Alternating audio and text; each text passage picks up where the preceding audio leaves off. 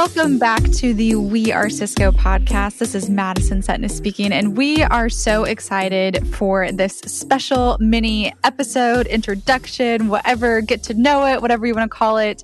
Um, we've had a great first season. Chris and I enjoyed all of the guests we had on, but with our second season, we have a few changes shaking up things, and with one of those changes being a new host, Javier. Hi, I'm happy to be here. So excited. Yes. Welcome, welcome. And we are so excited to have you join the We Are Cisco podcast. Um, it is an evolving project. We have no necessary standards or ways of doing things. So I'm super excited to see all the energy that you're going to bring to this podcast, to the conversations we have, um, the insights that you're going to share. So I'm just super excited to have you along on this journey as we continue to, you know, peek inside what it means to be a Cisconian.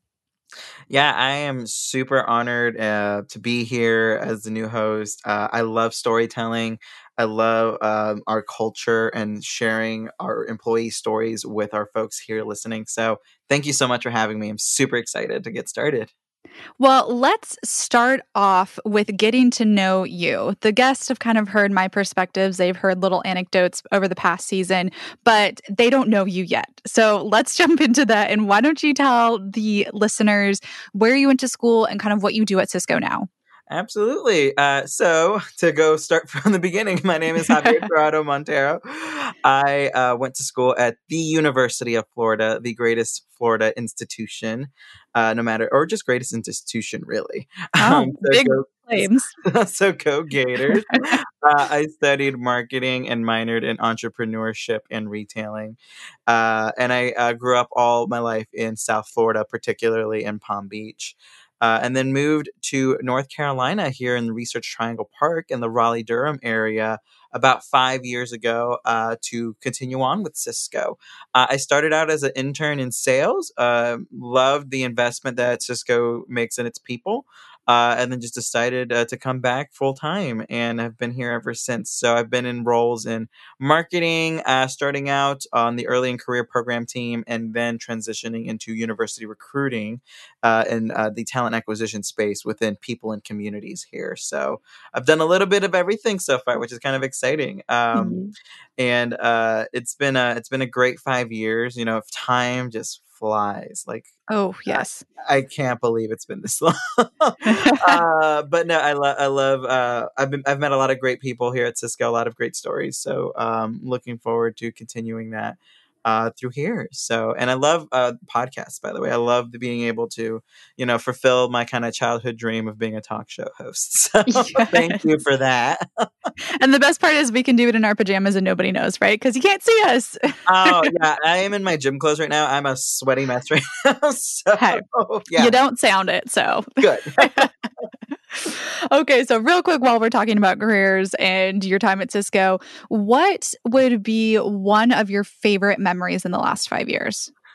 Oh my gosh, favorite memory. That is so hard because I've done a lot in five years, and Cisco has enabled me to do a lot of personal kind of ambitions. So, you know, uh, I got to travel to places I never thought I would, going to Paris for the first time ever, London, right? Yeah. Um, and you know me, I'm a big Disney lover, so getting to go to Disneyland Paris kind of on my own, you know, your uh, big bucket list. Go, but hey, Cisco put me in the neighborhood, right? Yeah. yeah. Um, so you know, uh, I think some of those travel aspects, uh, I think, is super cool. Um, I think uh, another big passion of mine too is uh, diversity and inclusion, particularly uh, LGBTQ plus rights.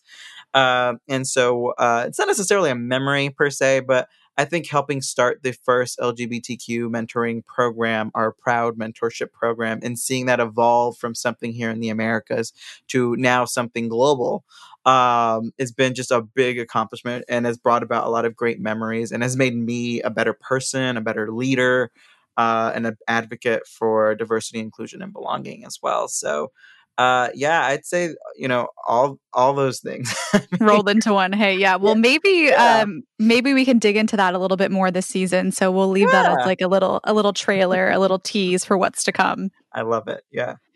So let's get into your personal passions a little bit. But before we jump into that, I want to know your favorites. So tell us, the listeners and me, what is your favorite book?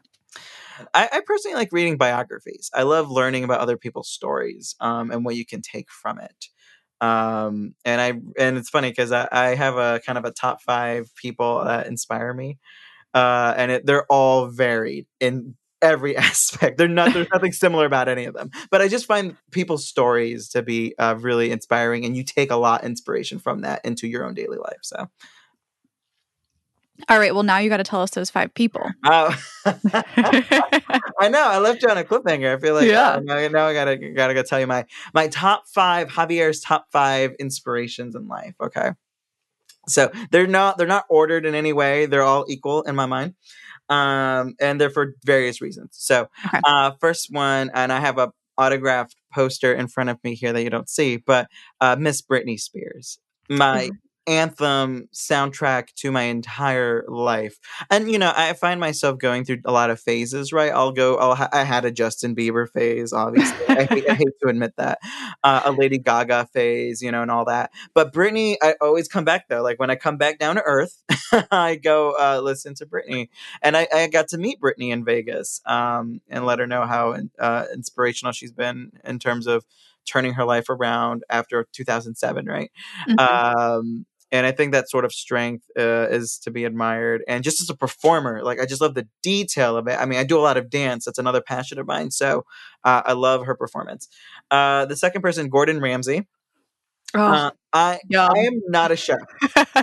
I will prefer. I'm not a chef by any means. I have no desire to own a restaurant. But what I admire about him a lot, which I incorporate into a lot of my leadership uh, or just as a person, uh, is the granularity and the passion for what he does, the details of everything that he does at the mercy of the customer, being very customer focused.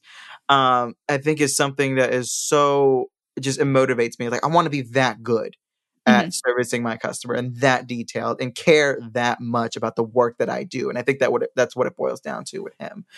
Um, the third one's RuPaul, of course. I love RuPaul my my drag mother, drag inspiration, uh, and she, uh, you know, through RuPaul's Drag Race and a lot of uh, her books and her shows, uh, she's taught me a lot about loving yourself. You know, she always says, if you can't love yourself, how in the hell are you going to love somebody else, right? Mm-hmm. Uh, and I think practicing that self love is super important. Um, as someone that uh, did not have a lot of confidence growing up, I was very insecure, so uh, and now really coming into my own and um, and being on my own and just kind of having a great understanding of who I am as a person. So I think uh, RuPaul has helped me with that. Uh, the fourth one is a really left field, uh, and I always tell because you no one ever expects it. Uh, Vince McMahon, uh, the owner of the WWE World Wrestling Entertainment. Okay.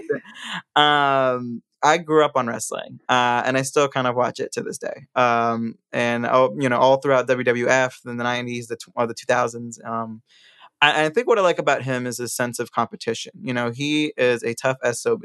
He, you know, uh, if you look into his history, it's really interesting how he uh, drove Ted Turner and his competition WCW out of business with having less money and just less resources. And it was just that tenacity to compete that I admire a lot about him.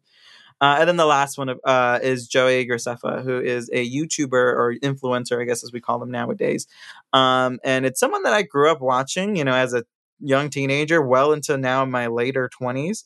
Uh, and he was one of those people that literally, you know, embraced what authenticity means and what it could mean. And uh, he came out as gay and I followed suit. You know, he inspired me a little bit to come out. And, uh, and I think having someone just literally in my age, like literally we're the same age practically, mm-hmm. uh, and that you've grown up for 10 years watching, you know, it, I don't watch them as much anymore, but I think what I learned of valuable life lessons about authenticity and being true to yourself uh, and having the courage to come out uh, really came from watching his videos. And I, and I actually did get to meet him in person too. So, uh, but yeah, those are kind of my top five inspirational figures. I love it. You have such great mm-hmm. points about each of them, and mm-hmm. and it's not just like oh well, I like this person because you know X, Y, or Z. Like you specifically honed in on reasons that you align and that you kind of, you know, pull to inspire yourself. And I see it in your work just based off of the summer mentorships with um, the interns and things like that. So I see kind of those those things that you're pulling for. So